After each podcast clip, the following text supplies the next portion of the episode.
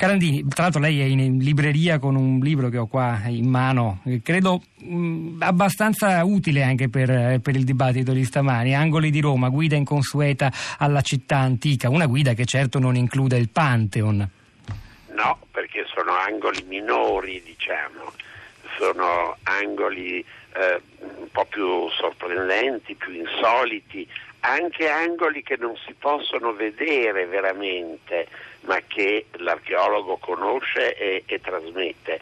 Quindi è un libro che serve diciamo, per far capire la infinita ricchezza di Roma e eh, direi che i grandi monumenti, proprio perché sono come dire dei grandi feticci, devono servire poi a mantenere, ad aiutare quelle cose minori che però formano il contesto delle maggiori. Immaginate il Pantheon al centro di una discarica non sarebbe più il Pantheon. E in che modo un monumento come il Pantheon o il Colosseo, tra l'altro l'annuncio di Franceschini avviene negli stessi giorni in cui si, si è annunciato un decreto per l'istituzione del parco archeologico eh, del Colosseo, altro argomento di dibattito nella capitale e non solo, ma in che modo un monumento come il Pantheon, concentriamoci su questo, può aiutare anche quest'arte minore, eh, mantenendone la gratuità oppure lei, no. lei, che giudizio ha rispetto all'introduzione di un biglietto, dei Io tornelli? Sono molto favorevole mm. se naturalmente naturalmente è un biglietto eh, non troppo caro, un, un, biglietto di qualche euro, diciamo. Eh, e se si fornisce un servizio, perché il Pantheon va anche saputo raccontare, va anche spiegato ehm, e, e, quindi ha bisogno di un po' di, di racconto, no? Eh, allora se noi eh, cominciamo a capire che i servizi si pagano, però bisogna dare un servizio. Ecco, questo è molto importante. È quello che sottolineava l'ascoltatrice, le audioguide e tante infatti, altre informazioni eh, che ha ricevuto all'estero. Eh, ho sentito che mm. citava i luoghi del National Trust, lei sa che il FAI si è ispirato e si continua a ispirarsi al National Trust, ma vorrei anche aggiungere le chiese di Venezia che hanno pitture ben più importanti di quelle che sono nel Pantheon, si paga. Sì, non tutte, è una, è una minoranza quelle in cui si paga, però sono quelle più visitate. È una minoranza, ma si paga nessuno. Eh, il problema è questo. In Italia c'è una forza di gravità che è pari a quella della gravità terrestre, cioè tu, qualsiasi esperimento, qualsiasi riforma, qualsiasi tentativo di uscire dalla nostra maledettissima palude è vista come, come diciamo, il dissacrare il passato. Ecco.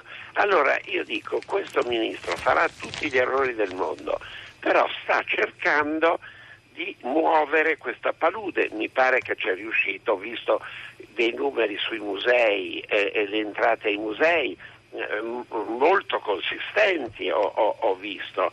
Quindi ci sono dei risultati. Allora, adesso si fa questo esperimento. Cerchiamo di accompagnare questo esperimento con, eh, con eh, un servizio e soprattutto dove vanno questi soldi. Ecco, questi soldi secondo me devono andare ad aiutare altri monumenti di Roma, per esempio, meno fortunati di cui bisogna rifare il tempo. E ciò, che, e ciò che accade, per esempio, con i fondi incassati dal Colosseo, 60 milioni l'anno scorso, il 20% dei quali, se non sbaglio, deve però, essere destinato però, a, a, un fondo vede, di solidarietà per i cosiddetti monumenti ecco, poveri. Io mm. sono favorevole al parco perché la Domosaurea, il Palatino, il Foro e eh, cos'altro c'è, e il Colosseo stesso a livello di valorizzazione siamo praticamente allo 0,1, ecco, cioè siamo al nulla. Allora eh, è incredibile quello che si potrebbe fare in questo cuore di Roma, però naturalmente se uno si deve occupare di tutta Roma, di tutto il comune, eccetera, non può concentrarsi su tutto ciò. Bisogna concentrarsi su... Faccio degli esempi. Nell'anello superiore del Colosseo si potrebbe fare un piccolo museo del Colosseo che racconta il Colosseo. Non solo, ma se si rifacesse il pavimento del Colosseo dal pavimento di notte potrebbe emergere uno schermo e lì fare delle trasmissioni multimediali molto serie che educherebbero i milioni di cittadini che arrivano da tutta Europa e che poco sanno generalmente. La Domus Aurea ha un secondo piano, un piano di sopra, che è totalmente sconosciuto e che andrebbe fatto conoscere oltre che preservare l'intero monumento. Nel Palatino la casa di Augusto è nota solo in una minima parte perché non completarla visto che di lì si governava il mondo?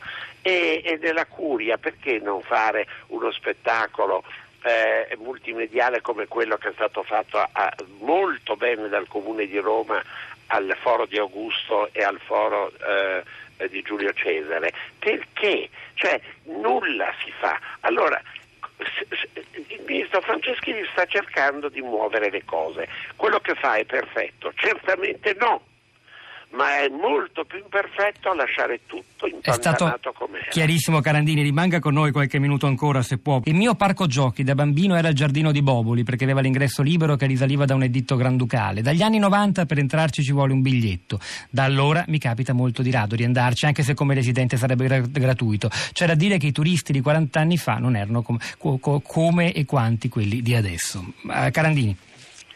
Ma guardi... Eh il mondo è bello perché è vario e ci sono varie opinioni, poi la Bibbia dice, dice e Dio abbandonò l'uomo alle dispute. E il Pantheon è un simbolo della varietà quindi culturale. Le vanno bene. Io quello che apprezzo meno per, eh, diciamo, nei nemici del, diciamo, per esempio di, di questo biglietto del Pantheon è queste parole vergognoso, perdita della dignità, questo è anche un modo di non rispettare le idee altrui. Io per esempio le idee di Emiliani non le condivido assolutamente, ma le rispetto. Non dico che è vergognoso quello che pensa Emiliani, tutt'altro.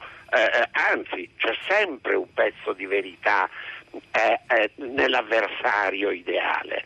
Il problema è che alcuni soloni eh, del patrimonio culturale hanno questa visione sacrale del mondo antico. Io sono laico, per me la sacralità, se c'è, è come dicevano eh, l'eresia cattolica mh, mm, francese, è solo di Dio. Se esiste Dio. Io ho fatto una battuta dice, eh... Non è sacrale il re di Francia, non è sacrale il Pantheon, non è sacrale un bel nulla.